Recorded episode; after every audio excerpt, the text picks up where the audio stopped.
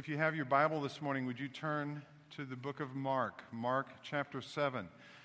We've been looking at a, a topic, uh, the Son of God, the, the life of Jesus in you. And I have to admit, I took the whole concept of the Son of God. This movie came out, and they were going to show us in, in, in a visual way who Jesus was. And, and I prefer to go to the book. I prefer to look at what God says about himself.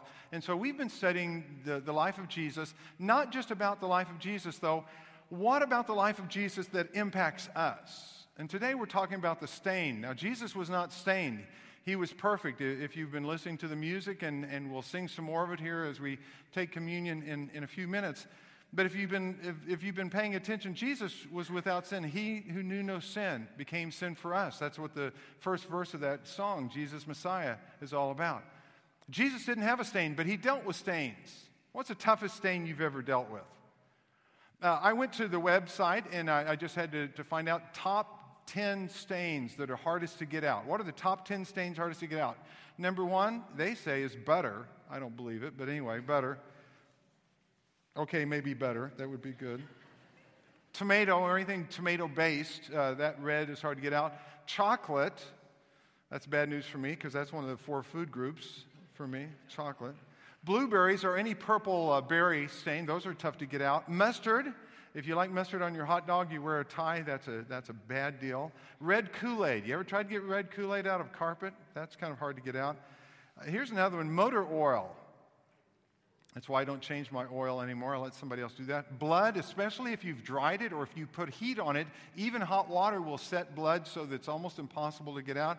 Lipstick, and of course the favorite ink in the, you know, uh, you leave a pen in your pocket and you wash it and the, the ink stains the shirt. Almost impossible to get out.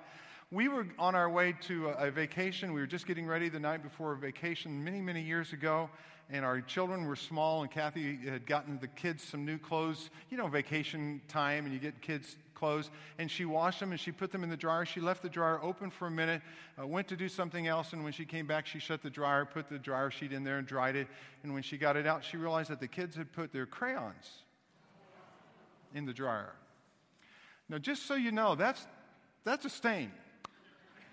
And whoever it was, they particularly liked red. That was their favorite crayon of the day. And so there were several red uh, variations in there. Uh, of course, my white dress shirts happened to be in there too. So it was, it was, uh, it was, by the way, waterless hand cleaner. A whole lot of that scrubbing, and we actually didn't have to throw away anything. But, but it was a tough stain. We were supposed to leave early in the morning, and it was about 2 o'clock in the morning by the time we'd washed the fifth or sixth times, washed of, some of those clothes. The Bible focuses on a stain called sin. I'm not afraid to use the word. It's something we need to talk about. He focuses, Jesus focuses on sin. Isaiah 1 18 says it this way Come now, let us reason together, says the Lord, though your sins are like scarlet. They shall be white as snow, though they are red as crimson, they shall be like wool. And the Lord says, when he looks at us and sees the stain, it's like this red blob. It's a crayon that's melted into your, your psyche, into your heart, into your being, who you are. And it is red like crimson. It, it's like scarlet. He says, Come to me, and I'll deal with it. Because what we're going to find out is only Jesus can remove the stain. Only Jesus can remove the stains that are in our life. And we're going to look at that. In, in, Mark chapter 7, verses 1 through 8, and then we're going to skip over a little bit just for time's sake, go to verses 14 through 19. We're going to look at what causes, what causes the stain in my life? What is it that causes that stain? Look at, look at Mark chapter 7. I'm reading out of the NIV. You can read out of whatever you'd like, or if you have your iPhone, go to the app and you can pick your version. But look at what it says. The Pharisees and some of the teachers of the law who had come from Jerusalem gathered around Jesus and saw some of his disciples eating food with hands that were unclean, that is, unwashed. Uh, and he's going to, to have a parenthesis. He's going to explain this a little bit. It was not that they did not wash their hands. It was not like the disciples didn't know proper etiquette and good hygiene. That's not what he's talking about. You know, if I'm out working in the yard and I come in and I want a snack, I wash my hands. That's not what we're talking about. Look at what it says in verse 3. The Pharisees and all the Jews do not eat unless they give their hands a ceremonial washing, holding to the tradition of the elders when they come from the marketplace Why the marketplace? Because there were Gentiles there. And what do they call the Gentiles? Dogs. Not like our dogs that are spoiled rotten, like vicious, rabid, horrible creatures that roam the streets and, and kill. And so they came from the marketplace. When they came from the marketplace, they do not eat unless they wash, and they observe many other traditions, such as the washing of cups, pitchers, and kettles. If you go to Israel today, especially in Jerusalem, but even in some other places, go to a public restroom, and what you will find in the restroom many times is a pot or a cup that has a usually has a chain and it's chained to the lavatory and there will be signs in there that will say do not use this for drinking this is for washing and so even though you washed your hands then you had to have living water water that was running not that was still somewhere that could be stagnant. And then you had to ceremonially wash drip the water down to your elbows and then you couldn't touch anything. Look at verse 5 so the pharisees and teachers of the law asked jesus why don't your disciples live according to the tradition of the elders instead of eating their food with unclean hands? And he replied, Jesus is talking back to them, and it goes back to Isaiah. I just looked at, we just looked at Isaiah 118. Isaiah was right when he prophesied about you hypocrites, as it is written, These people honor me with their lips, but their hearts are far from me. They worship me in vain. Their teachings are but rules taught by men. You have let go of the commands of God and are holding on to the traditions of men. Now, jump over to verse 14. He gives an example about that, uh, of that about giving, but I want to look at something else he says in verse 14. Again, Jesus called the crowd to him and said, Listen to me, everyone, and understand this. Three times he's saying, Hey, pay attention. You know, that's about how many times it takes Kathy to, to get me away from the NFL game that I'm watching to give. Listen to me, everyone, and understand this. Verse 15 Nothing outside a man can make him unclean by going into him. Rather, it is what comes out of a man that makes him unclean. After he had left the crowd and entered the house, his disciples asked him about this parable. Are you so dull? He asked. Wouldn't you love to have been a disciple? You've been hanging out with Jesus, and he says, You guys are a little slow. You guys need to pick up the pace. Stay with me here. Are you so dull? He asked. Don't you see that nothing that enters a man from the outside can make him unclean? For it doesn't go into his heart, but into his stomach and then out of his body. In saying this, Jesus declared all foods clean. I want to look at this for just a moment. I want to look at just two things here. What causes a stain in my life? Well, sin stains my life. Number one, sin stains my life. Jesus and the religious leaders were debating this whole cleanliness, the cleanliness laws. We could go to Deuteronomy, we could go to some other places. But there were, uh, above, above and beyond what happened in the Old Testament, in Deuteronomy and Le- Leviticus, uh, in Exodus, when God gave them all of the commands, not just the Ten Commandments, but 613 commands. 365 positive, the rest were negative. And, and he was telling them specifically not to eat certain foods. They didn't have refrigeration. There was a reason for this. And he told them some things that they were supposed to do. And he, and he tried to focus, help them focus on the fact that they were to be different from all the other peoples of the world. We could go back and look at that, but see, the religious leaders took that 613 and they expanded it to about 40,000. They had rules on how you could wash your hands, how you couldn't wash your hands, how you could wash your silverware and your dishes, and, and how you could dress, but certain things, and, and it just went on. And, and to the minutia, it was micromanaging far more than, than any OCD person that you've known.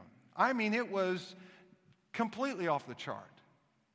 And they're, they're debating this and, and the, that whole body of oral law is called the Mishnah. It was written down uh, about 100 years uh, or so after Christ. Tim Keller, a, a pastor in, in New York, says this the Old Testament, in, in the Old Testament, if you touch a dead animal or a human body, if you had an infectious disease like a boil or a rash or a running sore, if you came in contact with certain molds, and we're finding out that black mold and other molds are very deadly and dangerous, or if you came in contact with someone who had a bodily discharge. If you ate meat from an unclean animal, you were ritually unclean, you were impure, and literally the word that they used in the Old Testament was you were stained. You were stained. You could not enter the, the temple when you were unclean, when you were stained. You could not worship the Lord. You know, you say today, well, those are arcane, uh, antiquated rules because we have refrigeration. I mean, we can eat shellfish today, we can have pork and, and all these other things, and, and they're not dangerous for us, and so it's not a big deal. And, and, and so those were just old fashioned things. We're stained. Not because of food, not because of the way we wash our hands, we're stained. And we know it. I, I can prove it to you if you have a big date, if, you have, if you're going to meet somebody for the first time, or if, if you're dating maybe, or if, if you're in your life where you're going to meet somebody that you're really impressed with, what do you do first? You, you, if you're a guy, you shave, you, you take a shower. If you have hair, you comb it. Some of us can get ready a little faster. You brush your teeth. You, if you're a woman, you put on makeup. You, you curl your hair. You do all of these things. You put on your best clothes. You go and why? Because you feel inadequate. And we want to put our best foot forward. We want to be as cleaned up as we possibly can when we go to meet this person. I, I, was reading an article this week. It said this Ancient people conjured up moral absolutes. Ancient people, like the people in the Bible, they conjured up moral absolutes. And they conjured up wrathful deities that could, they could appease to get better crops. But because of that, they lived in constant shame and guilt. And the article concluded, We know better. And the whole point of the article is there are no moral absolutes. This article says there is no right and wrong. We make the right and wrong. The article went on to talk about the th- only things that we need to worry about are human rights and dignity of the in- individual because everyone defines truth for themselves. Is that true? The, the funny thing is, the only moral absolute they have is that they're absolutely right. Have you noticed that?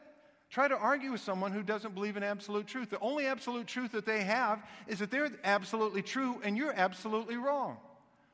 Well, I've got news for you. There's an, an eternal God, and He says what is right and wrong. We didn't have to conjure Him up, He conjured us up. It's called creation.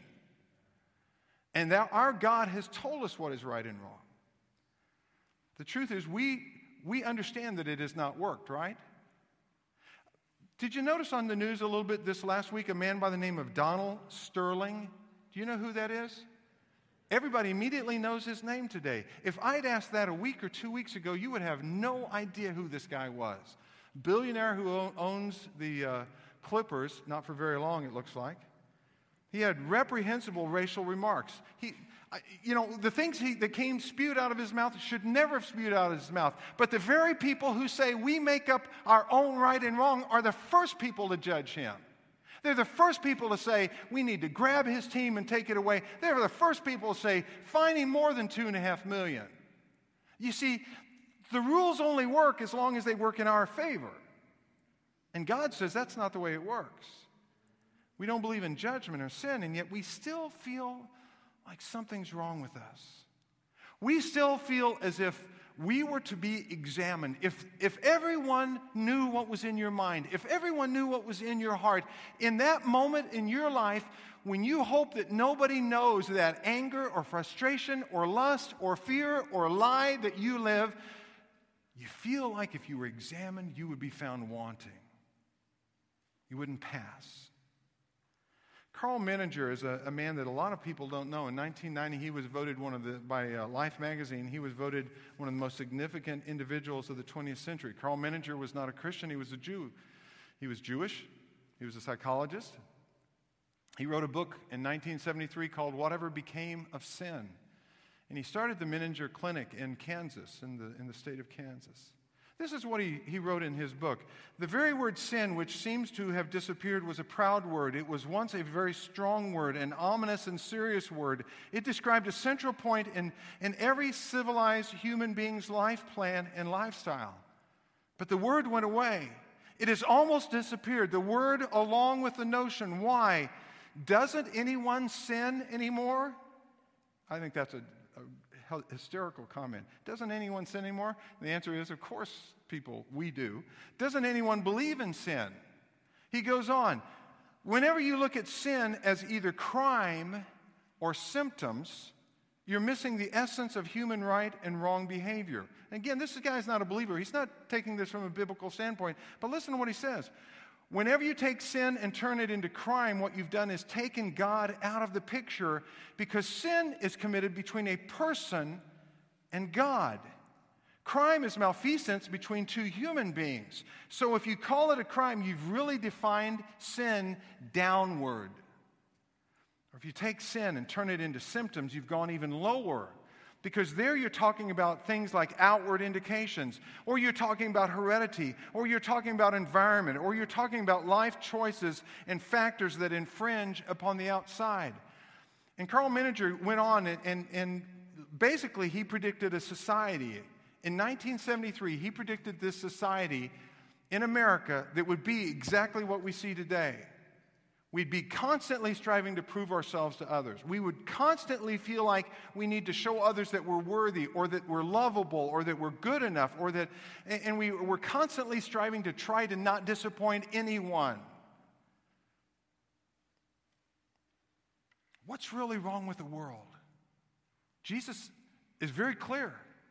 He says, We are. In an old comic strip called Pogo, how many of you remember the comic strip Pogo? Boy, did you just date yourself? Everybody 50 and down went, Pogo, is that a stick that you jump on? Comic strip named Pogo. At one point, the, the uh, lead character there, Pogo, says, We have seen the enemy and it is us. It is us. It's exactly what Jesus says. Jeremiah 17 9 says it this way The heart is deceitful above all things and beyond cure. Who can understand it?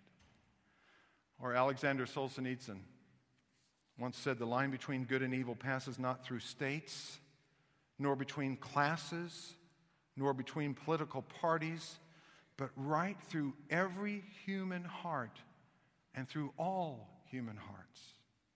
Sin stains my life. Whether we want to acknowledge that there is sin, that there's right or wrong, there is a God in heaven, and He has created right and wrong. Here's number two guilt stains my life. And guilt can cripple my life. Guilt stains my life. When Jesus is talking to them, the whole point of what he's saying with the Pharisees is they lived this guilt ridden life and they heaped the guilt on everybody else. They, they devised the rules, and if you didn't live up to their rules, then you were guilty. And guilt can just destroy us. And trying to take care of the problem on our own just makes it worse because we focus on the external. If we were to go a couple chapters over, we don't have time, but if you went to Mark chapter 9, Jesus makes startling statements because he said, Listen, if your hand offends you, if it's causing you to sin, cut your hand off. If, your if your feet are taking you somewhere that is going to bring you to sin, cut your feet off. And if, if your eye is causing you to look at something, to lust after them, gouge out your eye and you say, Man, there's going to, if, if we really did that, you know how many handless, feetless, sightless Christians we'd have today? We'd all be blind and, and we would have no hands and feet. Here's his point. If you're trying to do it from the outside in, it's a hopeless task because you're spending all of your time working on the outside. And doing that is like a, having a fire that all of a sudden gets started in your house. If you were watching TV this evening and, and you had this family room and you were sitting on the, on the sofa and on the other end of the sofa if, if, the, if maybe a lamp blew out and the electric cord came down and it started a fire on the, on the other end of your sofa would you just sit there and say hmm that looks like it's on fire would you just let it burn? Because, I mean, it's, your house is not on fire. It's just one end of a sofa. It's just a cushion. It's not a big deal. There's no one in their right mind that would see something start on fire in their home and not do anything. But if we see sin in our life begin to ignite our life and we don't do anything, then the guilt can crush us. Fire is never going to be satisfied, neither is sin. I can't get rid of the feelings of guilt by ignoring it. I cannot get rid of my feelings of guilt by trying to work on it from the outside in. Why? Because it is a heart issue. Did you notice in Mark 9, I said hands and feet and eye? I never said that the Lord said, if your heart offends you, cut out your heart. He knew that wasn't going to happen. I've known a couple of heartless Christians, but that's a whole different story. What he's saying here is there's, there's something wrong. And we have all these systems. The, the religious system, which is what he was fighting against there, here is, is it's just cleanup actions. It does not address our hearts. It, it's just it's just you have these rules and, and you're going to follow these rules. And, and if you follow these rules, then God will be pleased with you and He'll be pleased with you enough that He's going to show you some grace. And that's not what it's all about because no matter how hard you try, you can't keep the rules. And it makes anxiety and guilt worse. How much is enough? How much is enough? I read an article this week from an imam, a, a Muslim imam and he has lived all of his life, and, and he's not one of these terrorist type guys. There are plenty like that. But this Imam is not one who's focused on terrorism. He's focused on what he calls the positives of the Quran. And he's lived all of his life. And everyone who knows him says this guy is an incredible guy. And he's getting to the end of his life. He's 80 years old. And his question somebody said to him, Will you be going to paradise? And he said, Who can know? Will it ever be enough? Who can know? Will it ever be enough? The answer is no. Will never be enough. Or maybe your system is politics. What is wrong with us is not in the heart, it's in the program, it's in it's a lack of education, or it's applying the proper science. Or, or maybe you don't live by one of those and you say, Well, I'm just going to live according to our society. Uh, you know, what our society thinks, which is probably the most dangerous of all. Um, I, I ran across one other article uh, Christina Kelly is a successful editor of Elle Girl, YM, Jane, and Sassy. I'm proud to say I've actually never read any of those magazines. But she's a successful editor, uh, makes multi, probably close to a million dollar salary. And she wrote uh, in, in uh, 2011, she wrote a piece. Someone said, Why have you walked away from this? Because she was making this huge salary. She's now writing books. But this is what she said because I began to ask myself some questions. And here's the number one question I ask Why do we crave celebrities? Here's my theory. Now, get this. This next statement is, says everything about her. To be human is to feel inconsequential. To be alive means you don't matter. So we worship celebrities and we seek to look like them. All the great things they have done, we identify with in order to escape our own inconsequential lives. But it's so dumb.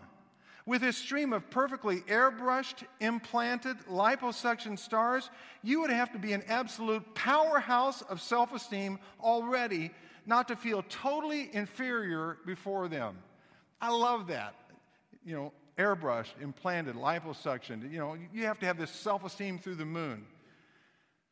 So we worship them because we feel inconsequential. But it does not make us feel but doing it makes us feel even worse. We make them stars, but then their fame makes us feel more insignificant. I'm a part of this whole process as an editor, and I needed to walk away. No wonder I feel soiled at the end of the day. What did she say? She felt dirty, she felt stained. And that's what happens. Jeremiah 2 verse 22 captures exactly the guilt. Although you wash yourself with soda and use an abundance of soap, the stain of your guilt is still before me, declares the sovereign Lord. So, what can we do? Why do we feel so guilty? Well, some of the reasons that we feel guilty are we are guilty because we've sinned. So, what can we do? Who can remove it? What can remove the stain or who can remove the stain? Look back at, at Mark chapter 7, just four verses. Jesus gives us an answer. And I'm going to start back at verse 19 again because I want you to see something, something that we gloss over. For it doesn't go into his heart, but into his stomach, Jesus is saying, and then out of his body. We eliminate it through our uh, gastrointestinal decision, uh, uh, system. In saying this, again, Mark gives an aside, he gives a parenthesis. In saying this, Jesus declared all foods clean. He went on. What comes out of a man is what makes him unclean. For from within, out of men's hearts, come evil thoughts, sexual immorality, theft, murder, adultery, greed, malice, deceit, lewdness, envy, slander, arrogance. Ooh, I wish he had not put arrogance in that list. I was okay. No, I wasn't, but. And folly. All these evils come from inside and make a man unclean. Who can remove the stain in my life? Number one, I need Jesus to cleanse me. I need Jesus Christ to do from the inside out what I cannot do. Jesus rips open the life and he says, Do you see what's in your heart? In everyone's hearts, the potential is there in every person to have all of these thoughts. And it's very rare for Mark to do this, this interpretive comment. Occasionally, he will do where he will explain it like he did earlier. This is what the washing of hands means. But in, in verse 19, he does an interpretive com- uh, comment. It says, Jesus declared all foods clean. All of the Greek experts, I have several commentaries, I check them all, and this is what they all say. He was not just saying that they were clean, he was making them clean. Get that? Huge difference. He was not just commenting on the fact that they really were clean. At that moment, when Jesus spoke, he made, he declared all things clean. All of the Greek experts point out that the same terminology is used when it says that Jesus, from the Logos, the Word of God, the Logos went out and declared the world, the universe into existence. The same terminology was used when Jesus declared the earth and all of the universe to be in existence. It's the same terminology when Jesus came to the, to the little girl who was dead and raised her from the dead. He says, I declare you alive. I, and he literally declared life back in this dead body. And when he's out on the Sea of, uh, of Galilee in, in the book of Mark, the same terminology is used. The only four times it's used in Mark, the other time is they're in the middle of the storm and, and the, the disciples who are used to being out on the Sea of Galilee realize they're not going to make it to the shore. And they said, Don't you care that we're going to drown? And he literally says, He declared calm. It wasn't just that the storm abated and went away, it was that the waves went from being high enough to come over the, the boat to absolute dead calm. If you've ever been out on a boat when, it's, when there are waves, you know that even if the waves go away, it doesn't get calm just like that. And on that particular day, everything went glassy flat. What's my point? Jesus had the highest respect for God's word. In Matthew, it says that not the smallest letter, not the least stroke of a pen will disappear until everything is accomplished. He was not just saying that the dietary laws didn't matter. He said, as of right now, I make all things clean. What's Jesus claiming there? He's looking at the disciples and he's saying, You understand your heart? I'm the only one who can make you clean from the inside out. I am the only one that can take the stain away. I am the only one who can make something that potentially could be deadly into something that would be fantastic. Do you understand? In just that moment with the disciples, he's talking not about food, he's talking about the heart, he's talking about their heart and about their lives. And he's saying, I can take sin away. Jesus claims he's the only one who can clean the stain and allow us to stand before God. If you know anything about the tabernacle, if you know anything about the temple, the temple was built just like the tabernacle. And if you look at Hebrews, it's like the throne room of God. There was the Holy of Holies, and it's the holy place. The, the high priest would only go in once a year and he would come through the holy place, and there were several articles there for incense and, and some other things. And then there was the outer court where they, the people could come and bring their sacrifice. But the Holy of Holies was a very special place. And Hebrews says that we can come boldly into the throne of grace, into the mercy seat, into the, the Ark of the Covenant, into the place where God sits. The high priest would come once a year, only on the Day of Atonement, Yom Kippur. And for seven days before that, for a week before that, he was secluded so that he didn't touch anything dirty, so that no dead animals, so that nothing could, could come close to him, so he couldn't get sick. They, they literally put him in isolation for seven days, and he prepared. He read the Bible and he, and he focused on what God would have him to do. On the day that he went in, or the night before he went in, he would stay up all night and he would read the Old Testament. He would read the law. He would read about what he's supposed to do. And the morning that he went in on Yom Kippur, the Day of Atonement, he would get up and he would bathe from head to toe. He made sure he scrubbed himself. They had brushes and a whole rigor to do to scrub from head to toe. And then he would put on clean linen. In fact, it was linen that had never been worn before. It was to be perfectly pure and clean, no spot, no stain. And he would take an animal, a, a, lamb that was sacrificed, and he would take it into the Holy of Holies, and he would offer that lamb for himself. And then he would come back and he would scrub from head to toe again, and he would put on all clean linen again, and he would take another lamb and he would take it into the Holy of Holies a second time to offer it for all of the high, all the priests there. And then he would come back and he would scrub again from head to toe a third time. And he would take a third offering and he would come in and he would offer that sacrifice for all of the rest of the people of Israel.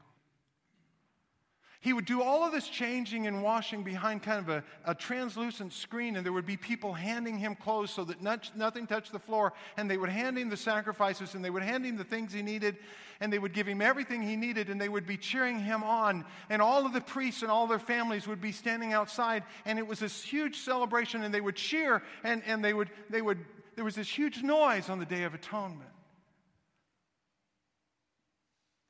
In Zechariah chapter 3, the most amazing thing happens because there's a prophecy where Zechariah sees Joshua, Joshua, the high priest, and look what it says. Now, Joshua is dressed in filthy clothes as he stood before the angel. The angel were the cherubim, the, the, those that, that were on the, the Ark of the Covenant. He was in the Holy of Holies. And the word filthy clothes literally means covered in excrement. He was dressed in these clothes with, that were filthy. And the angel said to those who were standing before him, Take off his filthy clothes. Then he said to Joshua, See, I have taken away your sin, and I will put rich garments on you. What's the point? The point is that no matter how rigorous we are, separated for seven days, reading the Bible, the, the one man who is thought to be good enough and clean enough and perfect enough to come into before the Lord. And when the Lord looks at him, it's as if we are dressed in clothes filled with excrement, that we're filthy, that we're stained.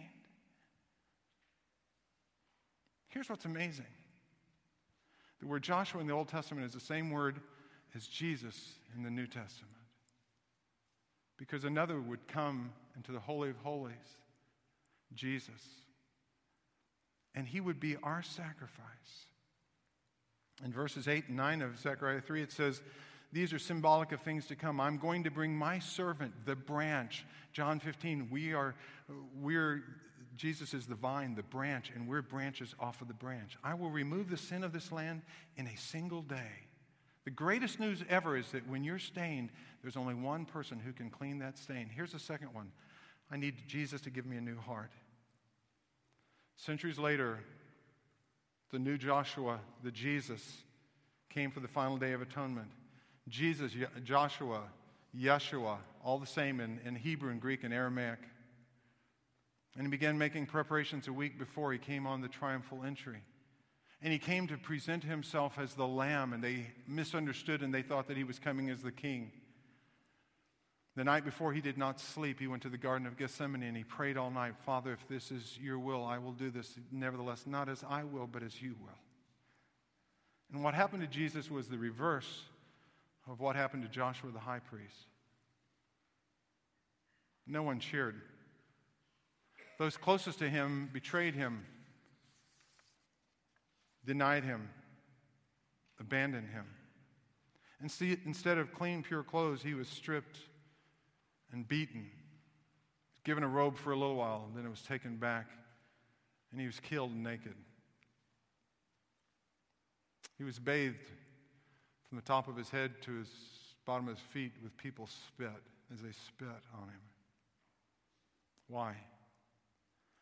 God made him who knew no sin to become righteousness for us. God made him who had no sin to be sin for us so that in him we might become the righteousness of God.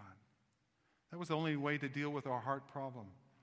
The truth is, my heart is not something that can be repaired, and neither is yours. You need Jesus Christ. Ezekiel 36, 26 says, I will give you a new heart. I will put a new spirit in you. I will remove from you your heart of stone and give you a heart of flesh. Jeremiah 24, 7 says it this way I will give them a heart to know me, that I am the Lord. They will be my people, and I will be their God, for they will return to me with all their heart.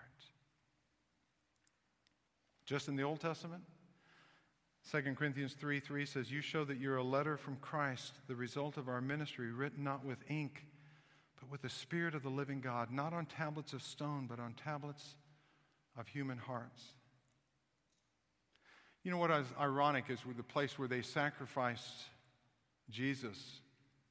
It should have been done on an altar right in front of the temple, but instead they took him outside the city and Hebrews 13 12 says that Jesus was also suffered outside the city gate to make the people holy through his blood. But where they really offered him was where they used to take dead animals that were unclean. Yesterday on Property Income on, uh, on HGTV, there was a couple who bought this house and they were going to turn the basement into this apartment. They were going to make all this money, and, and there was a tiny little stain in the corner. And when they went in there, the guy who's the host of the program said, Oh, it shouldn't be a big deal.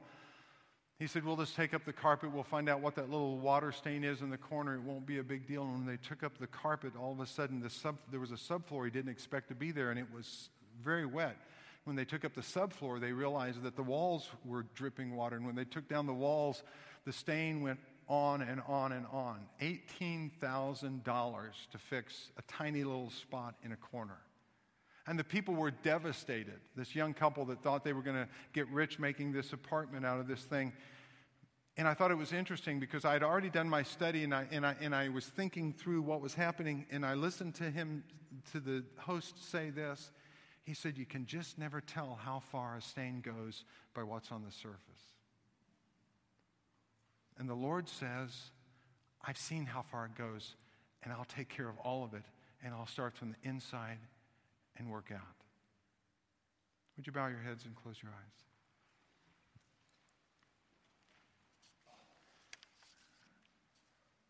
This is not the kind of message that you just listen and you walk away from. This has got to change us from the inside out. If your stain has never been taken care of, I'm going to offer you an incredible offer. I'm only offering it because Jesus Christ offered it to us. You can have all of your stain taken away by just coming to Jesus.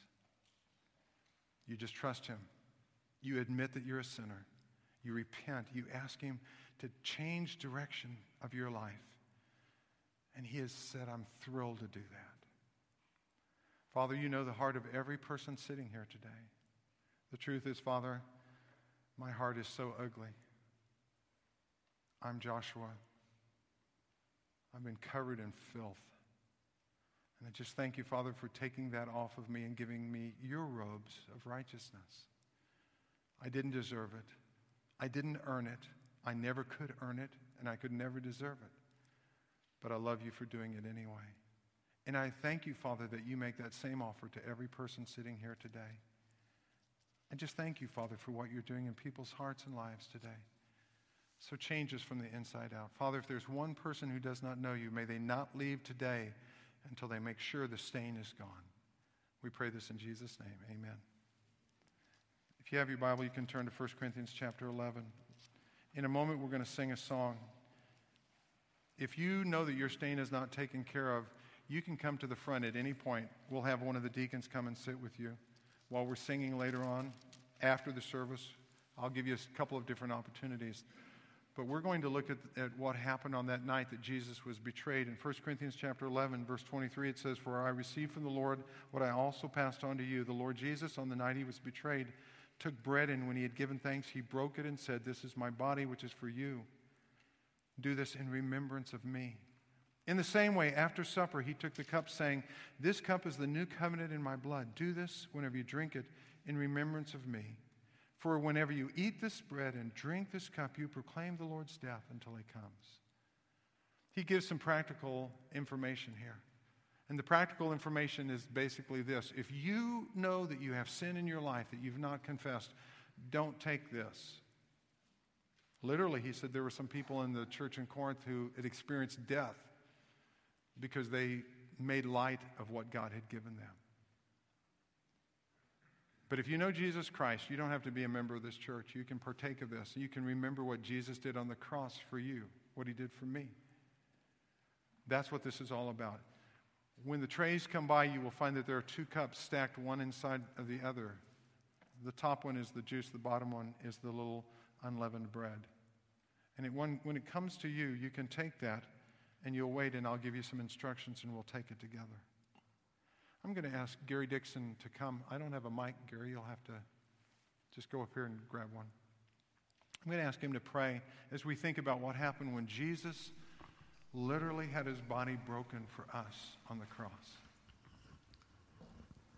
Heavenly Father, we come before you this morning with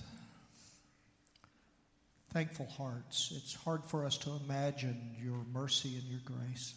It's hard for imagine for us to imagine what you went through on the cross that night. Father, we're so thankful. You took the beating that I deserved. You took the stripes that I deserved, and I'm healed because of those stripes. Father, because of your death on the cross, I can experience eternal life with you in glory. Father, we praise you for that act. We praise you for that amazing time that you went to the cross for everything that we deserve. Father, we can't imagine a son or a daughter of ours that had to go through that kind of agony, but you poured out yourself for us. We thank you. Help us, Father, during this time to remember all that you've done for us. And all these things we ask in your precious Son's name. Amen. Amen. I'm going to ask those who are going to serve uh, communion to come on up. It was a very simple dinner. They were preparing for Passover, they were remembering what happened there. And in the middle of the dinner, they, Jesus stopped and he took the unleavened bread, and it says he broke it and he gave it to them. He was broken for you. Don't lose focus on that. Jesus died for you and for me. He says this about the, the bread do this in remembrance of me. Father, I've never used anything red to get a stain out. I've never even thought of blood as the thing that would take a spot out of clothes or the carpet. But your blood cleansed us. Your blood paid for everything wrong we've ever done. Your blood was necessary for us to understand how hideous we really are when we rebel against you. And Father, we haven't just messed up. We haven't just broken our word to other people. We say with David in the Psalms, My sin is always before God. I've sinned against you, Father. Oh, forgive me. Cleanse me. Heal me. Thank you, Father, for all that you do. Thank you for your Son and for this time when we remember what he did. And we pray this in Jesus' precious name because of his blood. Amen. He gave them the cup and he said, Do this in remembrance of me. For as often as you eat this bread and drink this cup, you literally show forward what God is going to do. And he is coming back, right? Amen. We're going to sing one closing song. At the end of the service, as you leave today, there will be a benevolence offering. Uh, you'll never know what your $2, $3 has meant to someone whose electricity was about to be cut off, about what it means to a family who doesn't have any food when they have children. That's what this money goes for. It all goes to that. None of it goes to the church. It's all for uh, giving to those who have needs in their lives and in their families. So as you leave, you can give toward that as, as you leave. Let's stand together one more time and let's sing.